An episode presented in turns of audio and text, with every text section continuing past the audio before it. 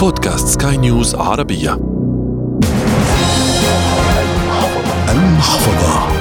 المحفظة. أهلا بكم.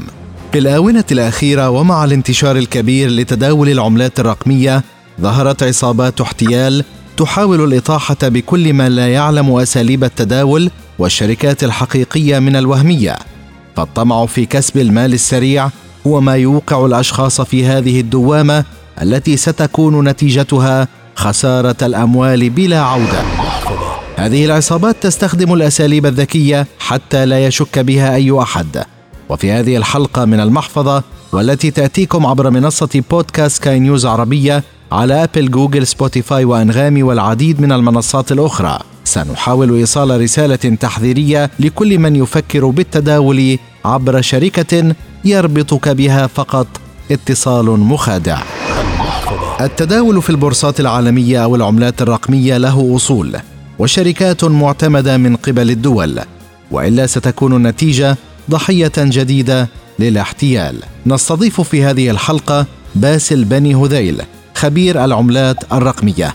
أهلا بك سيد باسل. أهلا بك. بداية ما الطرق الأشهر التي يعتمدها المحتالون من شركات التداول الذين يقنعون البعض بالربح من التداول وبعدها يكون الفخ؟ في الواقع أخوي أحمد طرق الاحتيال متعددة وكثيرة لكن الأهم فيها والأشهر فيها أخوي أحمد هي الشركات الوهمية اللي بتقوم بالاتصال والتواصل مع الضحايا من خارج الدولة التي يقيمون بها. فتأتي آه، الحكاية من خلال اهتمام الضحايا أو أغلبية الناس في الآونة الأخيرة بالعملات الرقمية.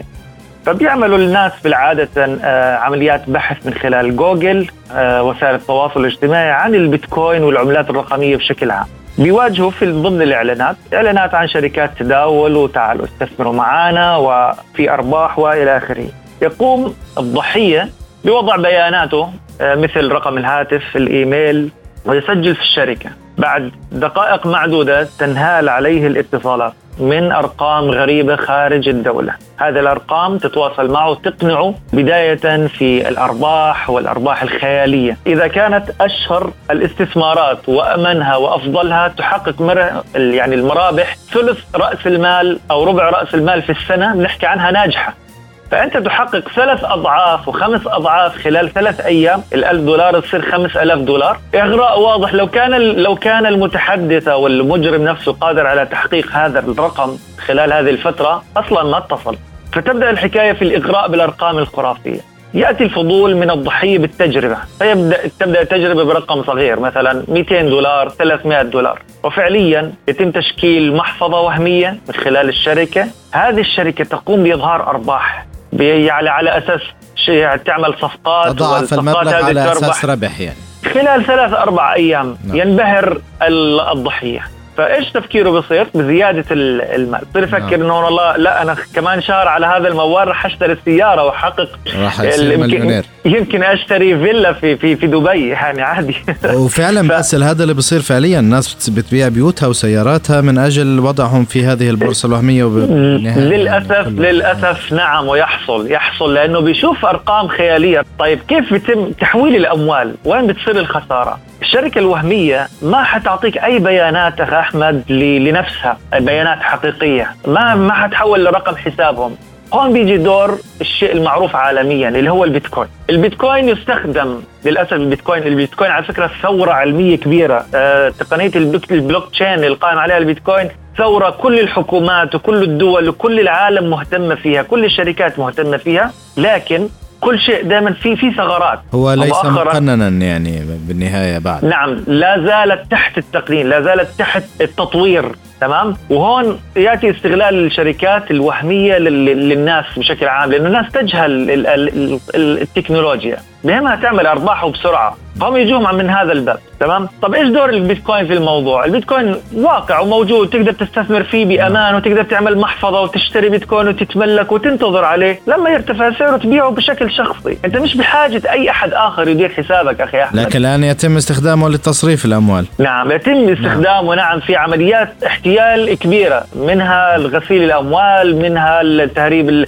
الأسلحة والمخدرات وصفقات آه، في السوق السوداء. لكن أيضا أيضا في جانب طيب فيها في جانب يسهل يعني عمليات خلينا نحكي عمليات التحويل في الشيء الجيد. لكن إحنا خلينا نتكلم على الجانب الخطر. الجانب الخطر هو الشركات التداول هذه اللي بتحكي للضحية روح اشتري لي بيتكوين وتعال. الشركة الوهمية تدفع الضحية ليذهب للسوق يشتري بيتكوين. يشتري بيتكوين يقوم بتحويله لمين؟ للشركة الوهمية وتقوم هي بإدارة حسابه. يعني ليش اختاروا البيتكوين؟ لأنه البيتكوين لا يمكن, متابعة لا يمكن تتبعه، لا يوجد اسم عليه، هو عبارة عنوان البيتكوين عبارة عن كود يحتوي على حروف وأرقام فقط، لا يستطيع أحد معرفة لمن يعود هذا ال هذا ال الكود أو هذا الحساب، لذلك يلجأ الضحية للسوق يذهب يشتري مثلا من أحمد بيتكوين عرفت؟ بقيمة 1000 دولار يأخذ البيتكوين أحمد معه. ويورط أحمد معه. فدائما هناك في إيش؟ إيش يحصل؟ في عندنا ضحيتين الآن. الضحية الأولى اللي هي المستثمر والضحية الثانية الشخص. اللي البائع البيتكوين. بعض النصائح لكل من يريد أن يتداول. أهم نصيحة لا تقتنع ابدا بأنه أحد يدير حسابك. أي حد يدير حسابك مش حريص على أموالك. أنت بإمكانك يا أخي أحمد تعمل محفظة للبيتكوين. لو حبيت تستثمر تقدر تعملها من خلال المواقع المعروفة بكل سهولة من خلال جواز سفرك وتوثقها. ولا يحصل أحد على الأكواد أكواد اللي هي الإرسال أو التحويل إلا أنت. لا أحد يقنعك إنه أنا بعمل لك آه، حساب وأنا بدير لك حسابك وبعمل لك أرباح يعني خلال فترة. نعم. لا يستطيع أحد ذلك. البيتكوين فقط. إيش تقدر تستثمر بالعملات من خلال شرائها بأسعار رخيصة؟ تنتظرها لما ترتفع بتبيعها. بس هذا الموضوع بسهولة. نتكلم الآن على الناس اللي هي ما تعرف ليس للمتداولين الكلام هذا. الكلام للمستثمرين للناس اللي ما بتعرف تتداول ولا بتعرف شيء عن التداول فقط بدها تستثمر. بدك تستثمر ما تعطي فلوسك لشركة خارج دولتك يا أخي. في شركات رسمية موجودة تقدر تتواصل معها تقدر تزورها بمكاتبها لكن شركة ما إلها مكتب مثلا في دبي أنا كيف أستثمر فيها؟ باسل بني هذيل. خبير العملات الرقمية. شكرا جزيلا لك لوجودك معنا في هذه الحلقة والتي أتتكم عبر منصة بودكاست كاي نيوز عربية على أبل جوجل سبوتيفاي وأنغامي والعديد من المنصات الأخرى.